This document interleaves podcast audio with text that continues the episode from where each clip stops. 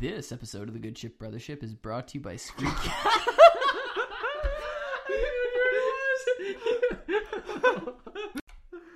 this ep-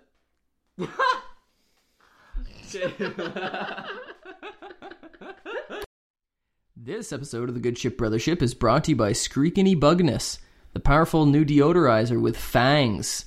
Simply unsheath Screekiny Bugness and let it go to town on those old pit stains, back sweat, and crotch rot that you may have lingering in your trouser or your frock. Now, for a limited time only, Screekiny Bugness is offering its new Lemon Wedge Blood Pact scent. Uh, if, if you just head on over to www.screekinybugness.gov and enter the special promo code Brothership Blood Pact for 15% off of their Lemon Wedge Blood Pact scent. Screekiny Bugness. And now on with the show. Lots of different things hurt real bad, though. Yeah. Okay, hello everybody. We've landed here, um, and here we are, and here we go. Here we are. And Yes. there we go. Okay, thanks for tuning in. Um, uh, it was Until great next to be week? here. Yep. Until Okay. So that was uh, okay. We're off to a bad start. Hello. that was that was not our most fluid like intro, was it? Welcome to the Good Ship Brothership. We don't do that. Um, We don't do let's that just now. discuss- Now we talk Okay. about Jason. Okay. Okay. What have you been? How long has it been since we've done this? Because that's never been the few show weeks. format. It's been a few weeks. It's never been the show format. The Okay. show format is we do a sponsorship. yeah. Then we Screekiny have, Bugness. Uh, yep, Screekiny Bugness sponsoring us uh, with their their line of deodorizers. That took us like ten minutes to record, it which did is not. bad. It did not. Well, the ad copy is very small. They send it on a uh, on a receipt for uh, the Melba Walmart, Toast. Walmart gas bar. Yeah, it was one purchase of Melba Toast. And uh, and now here we are. So now we do the part where we have a kind of candid, like, "Yo, what's up? what have you been Hey. doing? What do you? Hey. What's what's Okay. like turning your crank? What's flapping your hands?" All right. Okay, Thanks. so tell me, Jason, what have you been listening to, watching, playing, reading? But I can take that one out because you don't read. Hey, I've been reading a lot, actually. Hey, So, there it is. Screw you, you bearded piece of man. I have a beard now. it's fake. So I have been doing a lot of new and exciting stuff. Do you ever wish that you could grow a beard? Because I could grow a really good beard when I was your Very age. seldom. Yeah, Sometimes I'm like, yeah, it'd be cool, but mostly no. yeah. What's what does annoy me though is I have the amount of facial hair where I still need to shave at least every three days. Three, well, three or four, or it looks really bad. But I can't really grow a beard, so it's kind of the worst of both worlds. I really wonder if you're ever going to be able to grow a beard. Eh, maybe, maybe not. I don't know. It's probably thicker than you would give it credit for if I tried to grow it in, but it would look bad. Because you really just have it along like the edge of your jaw and It would be your like it would be like here, like my jaw bones, and then it would be like a neck beard, and then an upper lip and a soul patch. So there would be really nothing on my cheeks uh, south of the jawbone. However, I, I am a freak. Yeah, anyway, okay. you are definitely. So I've been enjoying a lot of stuff that I think is really interesting, and it's been a rich time for me. Right now, as we're recording this, it's exam week for me, and that's like a weird mix of every day I go and I do the most important part of each course, write the exam, but I only have like a one or two hour exam each day of the week, so I have a, quite a bit of downtime even with studying. So I've been enjoying a lot of stuff. For books, I've been reading through The Book Thief, which we were going to review like a year ago with a special guest, and then I never read the book. So I'm like 80% through the book now. So it's going to be go time pretty soon if we're actually doing that. Yeah. Um, that's for reading. For watching, I have been tearing through a TV show called Scream Queens that Hannah turned Grant on, and then Grant turned me on too. And it's like comedy horror, really campy, really cheesy. It's very hard to explain. Um, it's I mean, it's it's set on a college campus in the states. A very very ritzy yeah, college. and the richest, so, most exclusive sorority is being hunted by a serial killer, basically. Yeah. And it's it can be a little spooky if you're watching it alone at night, but it's 95% camp and self awareness. And not the kind of thing I ever thought I would enjoy, but No, here I yeah, am, just yeah. like absolutely tearing through it. We will definitely be doing an episode about this, even though it's a TV show, because we can talk about whatever we want. So I've been doing that. Been watching lots of Bob's Burgers because I got Grant the Bob's Burgers uh, DVD set and Hannah for their wedding gift. So then I've been so I basically got that for them so I could just borrow it off of them for the rest of history. I've been enjoying that. For games, I've been playing a game that I really want Grant to play and I think we should review called Dead Space. The game was released a little over 10 years ago and it features a engineer aboard a giant spaceship set far in the future of course trying to find out what happened to the crew who have seemingly mutated into these really horrific looking creatures kind of thing. And it's really heavily influenced by alien i would argue by david lynch and like the eraserhead body horror stuff. Um, See, I know that watching Eraserhead is not per se an enjoyable experience, but it really does leave you pretty. It really does open your eyes a little bit to uh, to a lot of the influence that David Lynch has had on the greater artistic community. Yeah, and certainly there are other people doing body horror too. It's not like David Lynch cornered the market on that, but that was probably a breakout movie for the the idea. So I would say that that's I've been doing that for games, and I've also been playing a, really fun game on a, the Nintendo DS, which I have actually had a renaissance with, called uh, Advance Wars, which is just this fantastic top-down strategy game. Which I won't belabor the point here because it's not really art-based. Really good strategy game, turn-based strategy game, strategy game, turn-based. yeah. And for music, I would say I've been enjoying a huge amount of different stuff. The album we were going to talk about today, I've been listening to a lot of 80s music on a playlist, a lot of 60s music on a playlist, a lot of Bahamas, as always. I've been trying to go around also and kind of gather up all the albums that were released this year and listen to them more and more as we prepare for our album of the year discussion. I should really do that. So I've been going back a lot to the Nationals album, which I never really stopped listening to. Been going back to Alex Cameron's album a lot. Uh, what was the other super good one that released this year? Raconteurs. Yeah, I've been listening to the Raconteurs a lot, um, and some other stuff as well. I listened to Jesus is King again today, even though I'm pretty confident in saying that that will not be in the runnings for album of the year. It's still I'm glad it exists, and it has some moments where it crunks. That's Yeah. I was just skipping through and listening to like my favorite songs, maybe Mm-hmm. four or five songs on there. Like as as an EP, this would have been really sweet. Yeah. As an EP. Mm-hmm. Yeah. Yeah, so that's that's what I've been up to. It's an exciting time for me, and it will only get more so as we get into the holidays. And I basically just sit around and ingest art until my uh, peop- pupils implode and my eardrums explode. What have Okay. you been enjoying? Um, I uh Hmm, what have I been doing? Holy moly. I've been I've been listening to uh, a lot more music than I I kind of listen to music in waves. You know, I know you listen to music like constantly, but I, I'll go through waves where all I really want to do is mellow out and listen to podcasts. To be fair, my 80,000 minutes on Spotify is like 40 or 41 podcasts and like 40 or 39 music. So it's Yeah. pretty 50 50. Okay, yeah.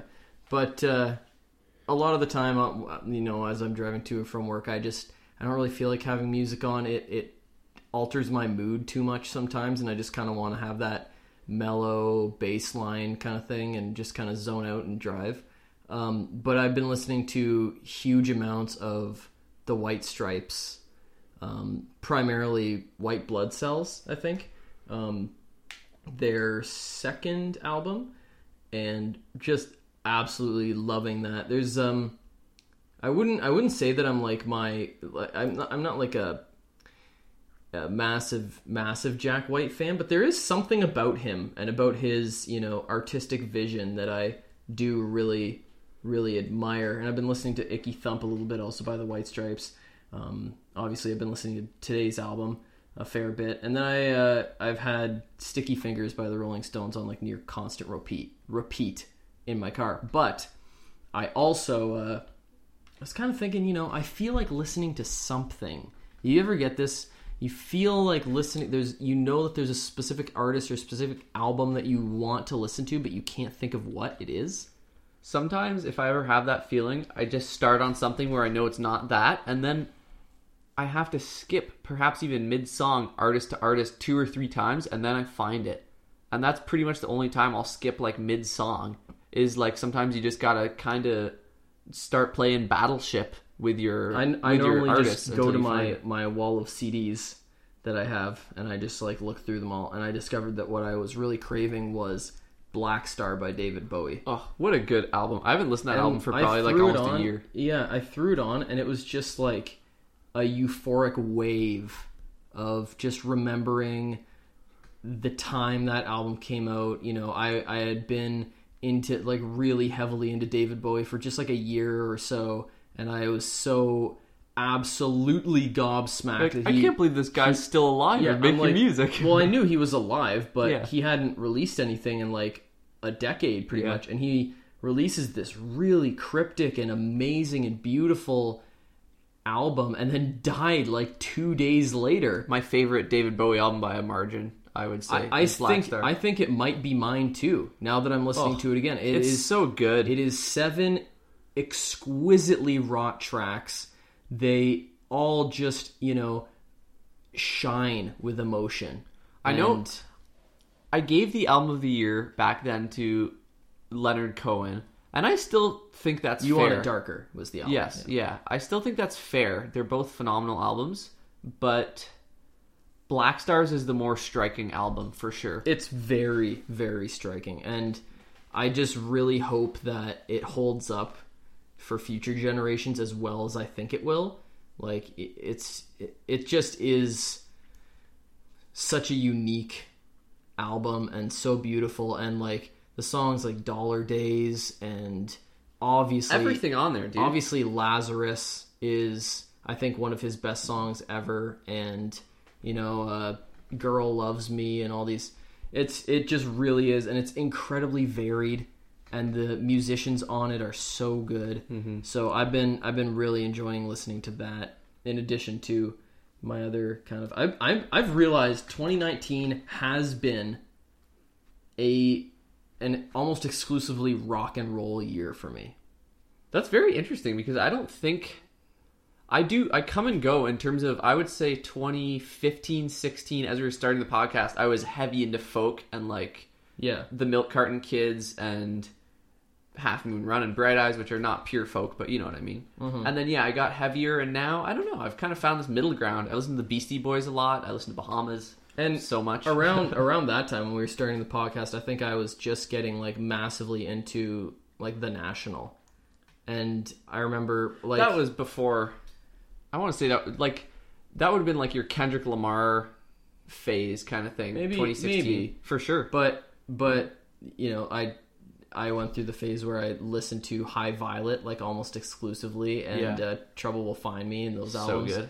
And I still think High Violet is their best, but.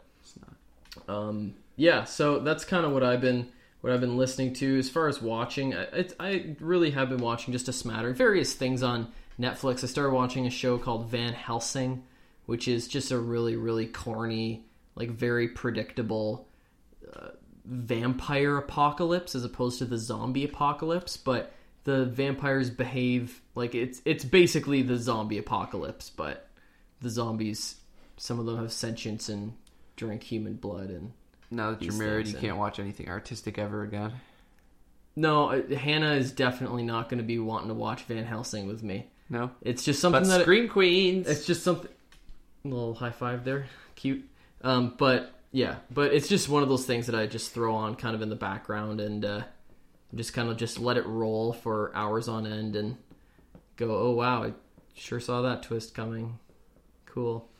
But yeah that's that's pretty much all i can really think of right now. I purchased two new um well you know for me but i purchased two more uh, books from kurt vonnegut uh, cat's cradle and breakfast champions and i'm really really looking forward to reading those Did you because- finish Slaughterhouse Five? oh yeah i blazed through it on the road trip. Oh, yeah and it was it's no, you fin- You're still reading at your wedding when you got married. mm-mm, that was uh, blood meridian Oh, right. I- right, I'm right. st- I'm still going through Blood Meridian. Like I gotta with McCarthy, you really just can't sit down and read it if you're like tired.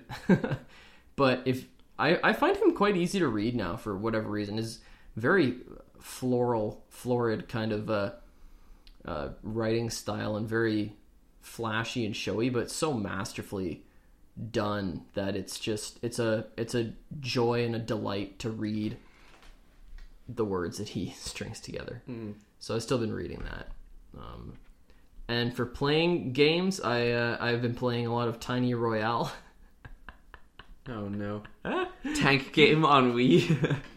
what? Tank oh, yeah, game I haven't on- played on that. Do you Wii. are you familiar with Tiny Royale? I know of it. I've never played it. Do you know what it is? Yeah, I think so. It's like, isn't it like a Clash of the Clans type game? No. No. Okay, I guess not. It's a uh, it's like Fortnite Lite. Okay. and it is a feature of Snapchat. What? Yes, one of my coworkers, Dan, uh, like a couple weeks ago, he's you know sitting in the lunchroom, and he's clearly playing a game on his phone, and he's getting very agitated, and he you know yells loudly and throws his phone down or whatever, and uh, so I asked him what he was playing. It turned out he was playing this game called Tiny Royale, which is the newest craze at my workplace. Um, so you basically you go into a group chat, any old group chat on uh, on Snapchat, and you can play you know games within the group chat kind of thing. Yeah.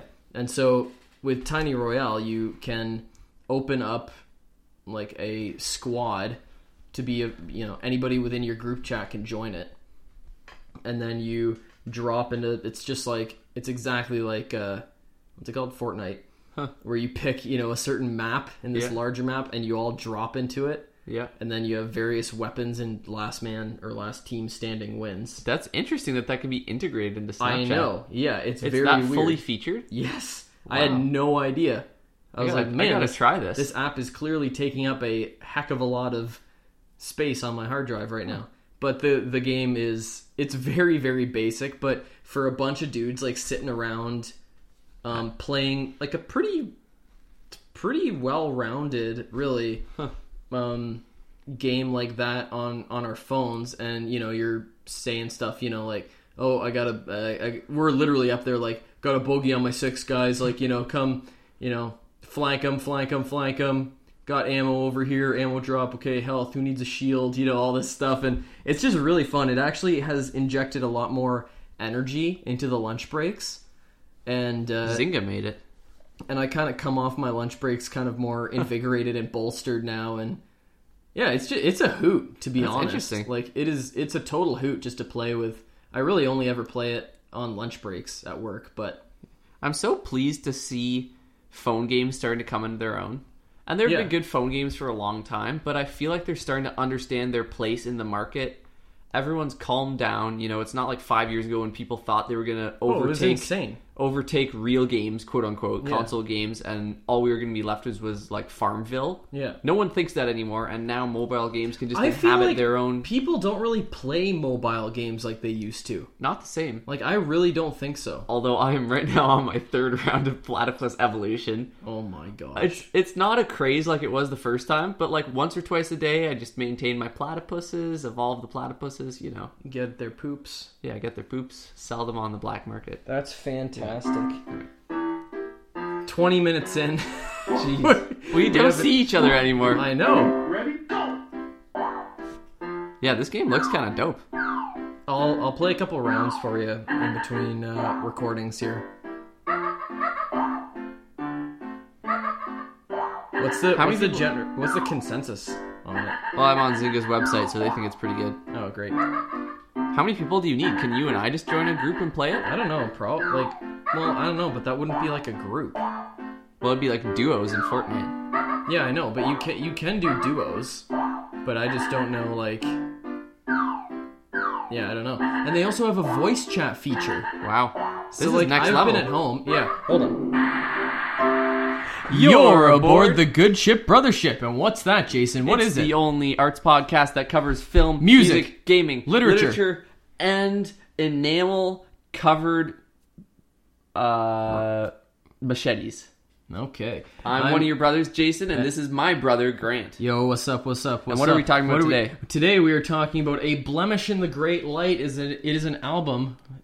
is it an album? It is an album. It is an album that dropped this year from the Canadian band Half Moon Run. Let me just Google it here.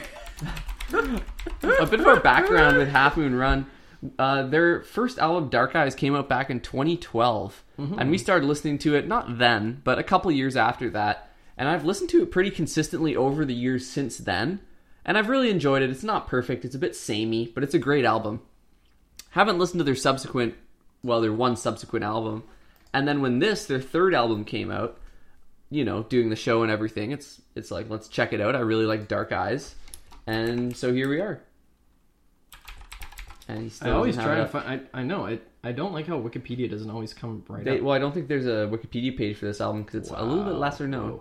But they have you seen Half Moon Run's uh, like page on uh, Spotify, whatever. They get like they pull in like eight hundred and fifty thousand listens a month. Good for them. Like I, I know. I was like, it's nice. probably just because of a couple, a couple hit songs that they So had. they're a band. Uh, Half Moon Run's a band from Montreal. Mm-hmm. Uh, they've been uh, active from 2010 to current day, so almost a decade, which is Mm-hmm. crazy to think that that was that long ago. Um, known for their best known for their use of percussion, group harmonies, and for playing multiple instruments during live performances. Uh, so They're on Indica There's- Records. Is Indica something to do with really- weed? yeah, it's a strand of weed. Okay, I fair enough. think. I don't know why I know that. I think. Well, I think it is. Um, but uh, yeah, there's nothing. There's actually nothing about them on. Uh, That's fine. We know enough about this album. It was released the first of November 2019. It is available for digital download, CD, and 12-inch vinyl. Okay, that's about all we can tell you. Yeah. So who who oh should wow! steer the? So Dark Eyes went platinum. yes, Dark Eyes was huge. Wow, dude! Dark Eyes had And their second album went gold too. Dark Eyes. I mean, had Wow, uh, Full. Circle, and and that was all they really needed. That was a huge Yeah, song. Man, that's a great song. So who should steer this discussion? I've been listening to this album a poop ton. So maybe you should interview me, and then I'll I'll talk to you on the next one. sure, whatever. Like I, I have some, I have Some thoughts. opinions on it Okay. as well. We'll just dialogue. Let's have some Actually, brotherly why intercourse. Why don't you in, inter intercourse me? Okay. Well, we'll you intercourse Just don't- me. I'll just- intercourse you. If yeah, but I just don't. I want to make sure that we don't ask questions that are too penetrating. Okay. I don't know why I thought that was funny. That's I don't. There's, There's, no literally joke. nothing funny Yeah. about that. We're just talking about. Content censored. well, that's what you said. I I may redact that. I'm making a note of that timestamp We- right now. we were talking about it. Someone had to say it. We were all thinking it. Okay. Nobody had to say it actually, and that's like that's the point of we were all thinking it is nobody has to say it. Put it another way, we were oh, talking about in-depth discussion. Yes. Okay? That's clearly what I meant. okay. Oh a blemish in the great light. So, this was an album that I had, I would say, moderate hopes for. Their debut album, Dark Eyes, I think is really good, but it's kind of samey. I would say it's not super ambitious just because it all has the same sound, same instrumentation, kind of that hipster chill vibe. It is a very good album, but it fell short of, you know, a pantheon of great albums just because I think that it didn't reach quite far enough. Hmm. And this album keeps everything I liked about the old Half Moon Run and fixes literally all of my problems with Dark Eyes. I think this is a much more ambitious album. That's a word that I have a lot in my notes. I because of of the broad range this album encompasses. I think the production on this album is markedly better than Dark Eyes, which itself was no slouch in that regard. And I just think that this album, although it's better produced, it has more of a raw edge and more emotion than Dark Eyes. And I think it's really rare to get a band that evolves to have more polish and more raw energy and emotion. Typically, it's not always the case, but typically a band seems to start out and be a little bit more garagey and punky and have more energy and emotion. And then as they grow up, you know, they get more refined and they kind of lose some of their rough edges. And so I really think it's worth celebrating when you get an album like this that is produced to such a high caliber and yet feels like none of the good emotion has been refined out of it. Earthtones was similar, you know. How did you feel about the presentation and the vibe of this album kind of thing? I think that the like I I I really should have listened back to Dark Eyes while I was listening to A Blemish in the Great Light because I can't really in my mind I like they're almost on a well they're not on a par because this album has a lot more e- electronic elements in it. It does. A lot more synth elements and their second album what the heck is it called? Something about the sun. Something about I have never listened to it. Sun leads me on. I should Um, listen to it. Uh, their second album is a lot heavier on the electron it's front and center more so and uh, that album was a little bit of a dud for me uh, just because dark eyes has that really chilly almost eerie uh, vibe to You it can which see I- that even in the I album love. art. yeah yeah that album art is fantastic Love it. by the way Yeah. but um but I, I I think I do think that the production on this album is completely immaculate. The production on Dark Eyes is really good too. Um, I think that their sound has reached a bit of bit of a more mature kind of pinnacle mm-hmm. than it than it was on Dark Eyes. I would, yeah, that's all I'll say. That's that's the presentation. I think the presentation is completely immaculate. Okay, fair enough. And so then on to, I guess, I'm going to lump the vocal performance in with the musicianship in general.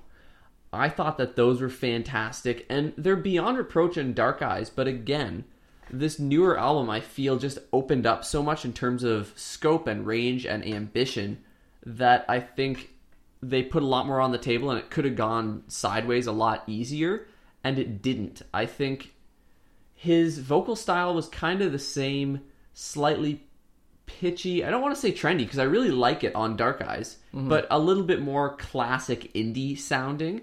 And on this album, he still has some of that, but at other times, his vocal performance is just much more um, intricate and nuanced. And he really pulls it off. Like, this guy is a fantastic vocalist, and I don't think I realized he was capable of that much when I listened to Dark Eyes. his uh, his vocal performance on a blemish in the great light is definitely more um i don't know. The this guy i cannot remember spencer i think his name is or something like that? I don't think that's right. um whatever. Ben john something. Yeah, Ben um, John Spencer. yeah uh he uh he has a very very strong tenor voice a very bright tone to his voice. He's so good on this and album. it's it's instantly recognizable. As soon as you have listened to them a couple times like listen to a few songs you'll you'd recognize that voice anywhere. And i think i, I know what you mean. Now the songwriting on dark eyes in terms of you know vocal melodies and stuff i think was maybe a little more interesting to me Really? and just in terms of like the basic vocal melodies like going Yeah. through She wants to know is really good. She Wants to Know is great. Nerve is fantastic. Drug You is really good. It's a it's a great album. Yeah. It really is. um, no More Losing the War is good. Um, Call Me in the Afternoon full Circle obviously great. Um, but uh, but yeah, I mean, his, vocal performance on this album is much more melodic. Mm-hmm. You know, and it, on Dark Eyes, it's kind of a more like rapid fire uh, lyric delivery. Yeah, it's a more of a smooth flow kind of thing. Yeah. Yeah. Whereas on this, it's more melodically based. Yeah. And I don't. I don't think that that's a bad thing at all. Like I don't think that the vocal performance is inferior on the new album in any way. I think. I think he is more comfortable mm-hmm. with his voice. I I like hearing him like hit a high note and Oh hold it. yeah, he's so. You know? I was just blown away. I like his vocal performance on Dark Eyes, but I didn't realize he was capable of that much more Yeah. that we see on the new album. In terms of the actual instrumentation, I don't have a lot to say. I mean, it's really good. It's really well done. They do a great job of blending the analog with the digital. I think that's kind of a victory of modern music in general of the last couple of and I haven't heard many people talking about that, but I've noticed that seems to be a trend with Bahamas. I would throw the National in there for sure. Mm-hmm. Just I think a lot of bands are doing that right, and I think that's worth being celebrated. It's like as if everybody, all the bands of the world, are like have finally started to catch up to '70s era Pink Floyd. yeah, pretty, pretty much, pretty much. It's, isn't that true though? Yeah. You listen to Dark Side of the Moon, you're like, oh, Everything, production, Like, instrumentation, no- like literally nothing. like Yeah. everybody's just catching up to David Gilmour, David Yeah.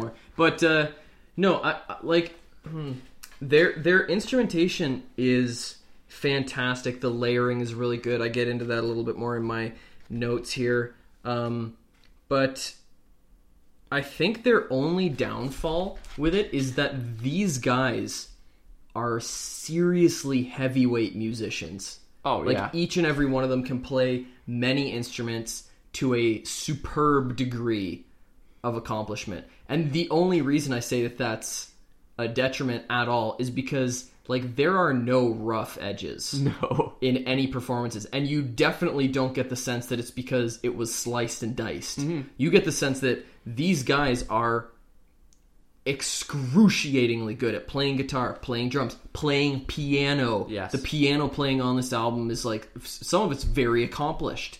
and as a going on 17 years of piano experience myself, there's nothing I appreciate more than piano in modern like indie or rock music. That's probably part of why I like well the so much. Oh yeah, Yeah. The National's piano though compared to like Half Moon Run is like a like It's a much simpler. It's like a 12-year-old It's much tinkling on simpler. the yeah. Tinkling. Um but uh yeah, so uh, and I do like the more woodsy acoustic like Dark Eyes their first album really it feels like a dark kind of chill summer night Yes. sitting in a cabin somewhere you know? And and you've got the the sh- the shapes and the shadows of the trees and the firelight and all that sort of thing. And and uh, this new album is much more broad. much more but it's also much it's also a bit chillier i think.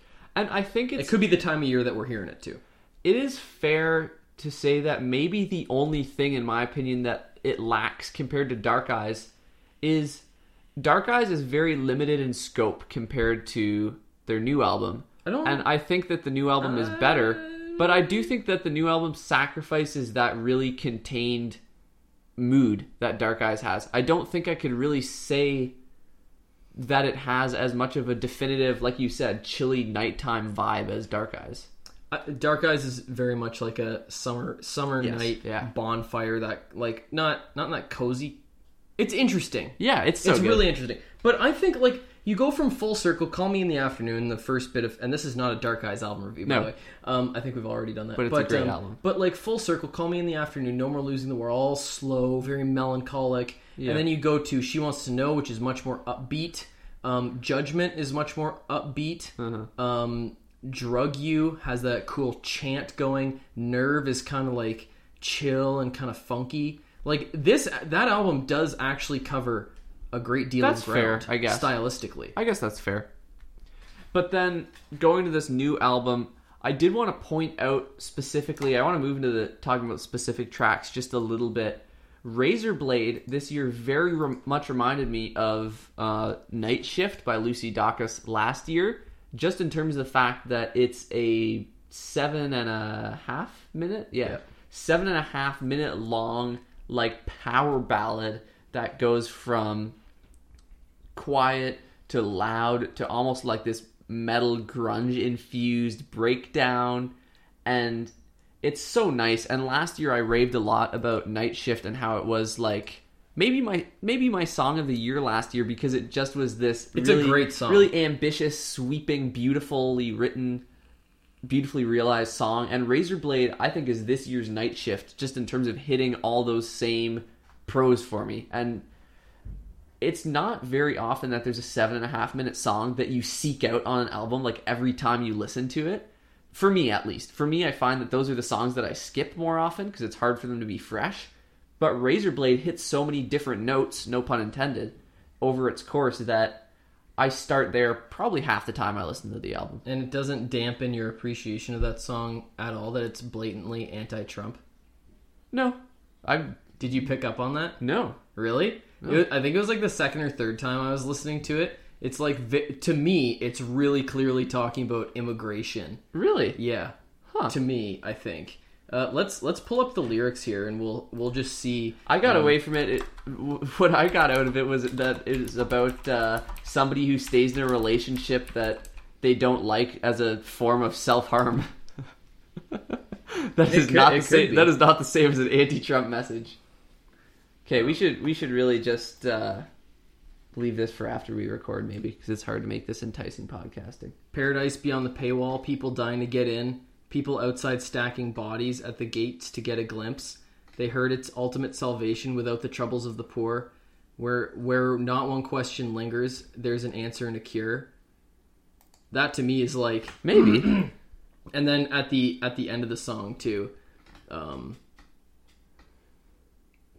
uh it like when he's you know it the it makes no sense too uh, was yeah it just to me it just That's really- what you got out of it. and his potency of promise dilute and void of pride convictions of the honest obscured confused and undermined I don't know. We should see if we can find him talking about that. That's a, that's interesting. That's That- a fair theory. for for me it yeah it really does just it seems like it's against trump's border wall policy But no, I think it's just like a beautifully written song. I think it's No, it is. So it is nice. a good song. It's if it's an anti-Trump song, it's my favorite one Yeah. so far. Uh, uh, Alex the astronaut had a really good one too. So how about at this point, let's take a quick moment. It's a ten-track album. Let's quickly run through each of the ten tracks. What do you think? And Yeah. kind of share thoughts on it. 60 seconds Because I've kind of I've kind fire. of gone. Yeah, I've kind of gone through.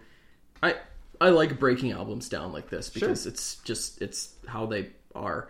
So the album opens with a great, Oh, great ballad. What an opener. Then again, um, I, I I think it this it's superb. Uh, It's Yes. more or less a, a return to Half Moon Run's kind of classic uh, vibe. I I yeah, it's it's a phenomenal song.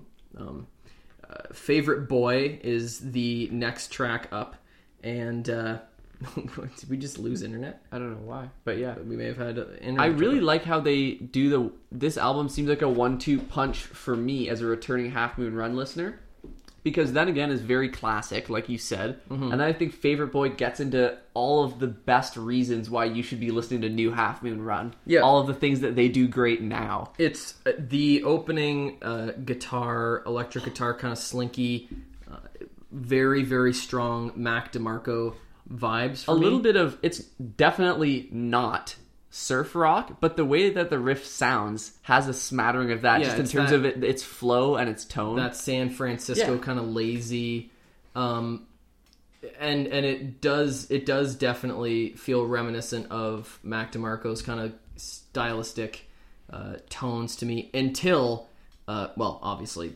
they're the uh, lead singer of Half Moon Run sounds nothing like Mac DeMarco, but um, until their startlingly, shockingly beautiful harmonies just come up and just slap you right in the face. And this that's is the this is one of my favorite songs of the album. yeah, absolutely same here. And the those harmonies that come in in the second verse, um, I don't know how it's what are they? I don't I don't know how it started. Don't know what to believe in. And uh, yeah, the harmonies just absolutely uh, leap out of the music, out of the song, and and and get you right in the feels, right in the right in the ears. and uh, the album continues on from there with uh, "Flesh and Blood," which I think is a another fantastic song. It channels kind of Bright Eyes vibes for me. Definitely. And I don't I don't mean any of these comparisons because for me this album hits like a lot of a lot of really excellent band and songwriter kind of vibes, but I don't mean that they're being derivative at all. it all still has a distinctive, cohesive feel through the album. Yeah, which is pretty impressive. And let's be real though, if you channel Bright Eyes and you completely rip them off and you do it, still pretty good. Like it means that you're one of the best bands Yeah. probably functioning at the time. So, uh, and uh, and then from there we go to Natural Disaster. I can't really remember what that. it's a really good. It's a great kind of uh, slow to moderate song with a really nice, like heavily slanted beat. Um, not beat as in like a, a rap beat, but just a, an it has great movement. Like Yeah, when I say yeah, yeah. be- beat, sometimes I'm talking rhythm, about like Kanye. a great yeah. rhythm. But Yeah. uh, and Black Diamond as well, really kind of reminiscent to me of just the great classic songwriting of like almost the 1970s. yeah, very melodic. very and very um the poetry of it's very understated you know Yes, like yeah. the the the writer for half moon run whichever member it might be really really enjoys kind of creepy strange imagery Mm-hmm. sometimes um and this black diamond is quite devoid of that for the betterment of the song i think like it, it is Yeah. just a very solid very nicely crafted cut and polished uh you know three minute pop song which is Yeah. very very very uh melancholic very beautiful Yanni Uh, song is awesome. I Yanni really like that song. very folky yes, yeah. uh, very yeah This very brings me very back to this brings me back to like my early high school roots, where like all I listened to was folk music, and I'm like, this would have been the song for me. yeah um and then after that is razor blade of Total course song of the year contender, dude. um and uh and then after that is undercurrents which and then it says dylan phillips so i don't know if this is actually just made by one one dude Or uh, featuring. Yeah, I assume it's probably featuring very for me very strong uh muse vibes from this. It's an instrumental track. It's uh 2 minutes 18 seconds long. Uh, a lot of swirling synth arpeggios and beautiful build. It really continues on from Razorblade really nicely and I think that the album would have been best served if it ended after this song. This is the song I always forget about, and I was gonna say the exact same thing. Ugh, almost every episode we review, we talk about how I you know. had a good closer on here and you didn't use it to close your Yeah, freaking album. because- we have Jello on my mind For me- track nine. For me, this is the this album's one towering sin. I don't mind it, but it seems so out of place to me on the album. It's got a bit of a kind of uh I don't know, not what's the what's the genre I'm looking for? What how would you describe it? In, not- in terms of genre, yeah. um, it's it It's kinda like stoner It rock. sounds very stoner. That's Yeah. that's the word I was thinking of too. It's and it like- literally it is literally a song about Jello. I think okay. And it's after all these beautiful, heartfelt ballads and something about what I think is Trump's border wall. My and theory- These, these wonderful, very, very heartfelt and melancholic songs that will connect with almost anybody emotionally. And then one at track track nine, the second last track on such a beautiful, beautiful, soulful album, is about Jello. My theory for this, I've been trying to figure out what this song is about, like without uh, the aid of the internet, and I'm sure I'm completely wrong. But I feel like it's something to do with the fact that Jello is like this this food that is completely devoid of nutrients or flavor or quality, and he's comparing a relationship or something. No way! You are reading way too much into that, It man. can't just be a song about Jello. Absolutely, no it way. is. It totally I don't know. is. It can't be. dude. Absolutely, you're a touring musician. You eat a lot of Jello because it's cheap as heck, and and also you get like speaking as somebody who was who has been in bands for now coming up on ten years myself. Isn't that nuts? That is nuts. That's very nuts. So I've been in bands for a long time. I know how this song was made, okay? I can see how the sausage was made on this one. So they came up with this cool, kind of funky, weird, atypical for their sound, um, you know, progression, riff, whatever you want to call it. They came up with this musical motif and they were like, "Oh, this is cool." Like, you know, while they're in the studio, let's jam on this for a bit. Yeah, okay. And then their singer stepped up to the mic and went "J- j- j- jello on my mind and they they all kind of went like ha ha ha and then they kind of fleshed out the lyrics a bit more and just kind of kept jamming on it a bit more and developing the musical part of it until suddenly they went oh we've got a song that's about jello It's but not you just know about Jello. it There's- is but but you know it's funky and you know it's kind of it's funny like And I, to be clear, I don't think it's a bad song at all. I actually kind of like it. It's just that it clashes with the album it is so much. so aggressively and violently at just be, odds just because that pink paisley tie is kind of cool doesn't mean you should wear it with your bright red v-neck That's not a good. Yeah, it is. No, it's not. Yeah, Uh, it it's- The rest of The- the, this album is like a dirt, a mud stained tuxedo, and then this song comes in like a pink thong. Like it just, Oh, yeah. it doesn't make any sense. It's it feels it feels like it's almost belittling the rest of the album. it does seem strange Like it does not work at all. And then the closing track, "New Truth," which for me has strong vibes of Radiohead in it. Um, which again, like if you can emulate Radiohead, you're you're doing pretty well. Um, I just I find it to just more or less be- Drone. it's it drones on and on like a lot of Radiohead does, and you know there is no truth but the new truth. It's just kind of it's got that kind of juvenile um Fake deep. low hanging yeah, Yeah. fruit of like a newer muse lyric I do think it's a good song, but and I think it has interesting melodies. I like the verses. I think the the vocal melody for the verses are actually really nice. But it's the problem becomes when you have a song like this that is a maybe a 7 out of 10 song on a 9 out of 10 album. Yeah. It sticks out like a sore thumb. I probably wouldn't even mention it if it were on an album that was significantly worse.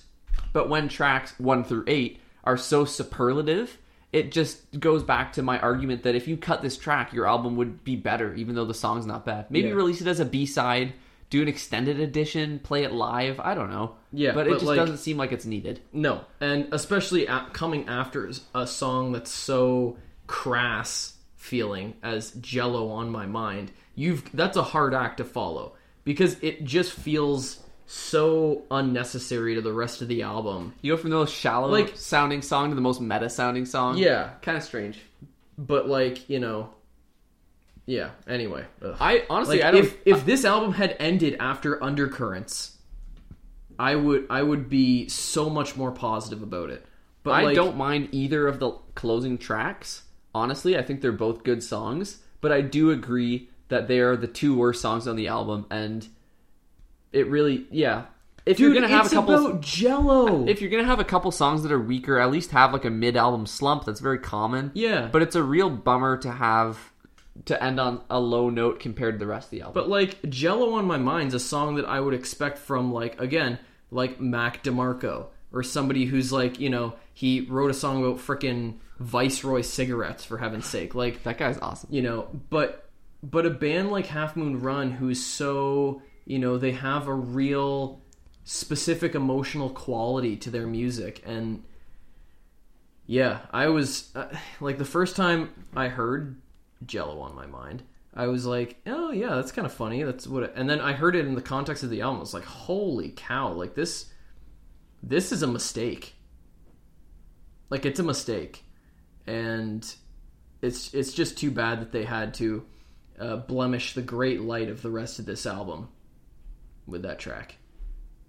All right, I think that just about wraps us the up for album's this one. phenomenal. Listen to it. This is a very long episode. We do apologize. It took us a long time to get to the topic. did, I'm yeah. sorry. Um, not, well, I'm not sorry. if you have listened to a blemish in the great light, please hunt us down on Instagram or Facebook.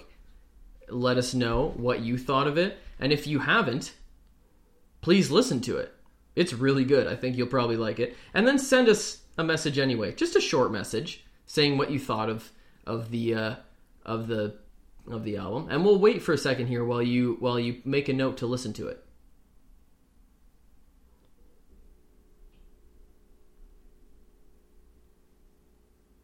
Okay, perfect. Thank you so much for doing that. And we will see you next time. I have been Grant. I've been Jason. Peace out. Peace. I'm gonna call it the hose clamp. No, something about His- kinking. no. No?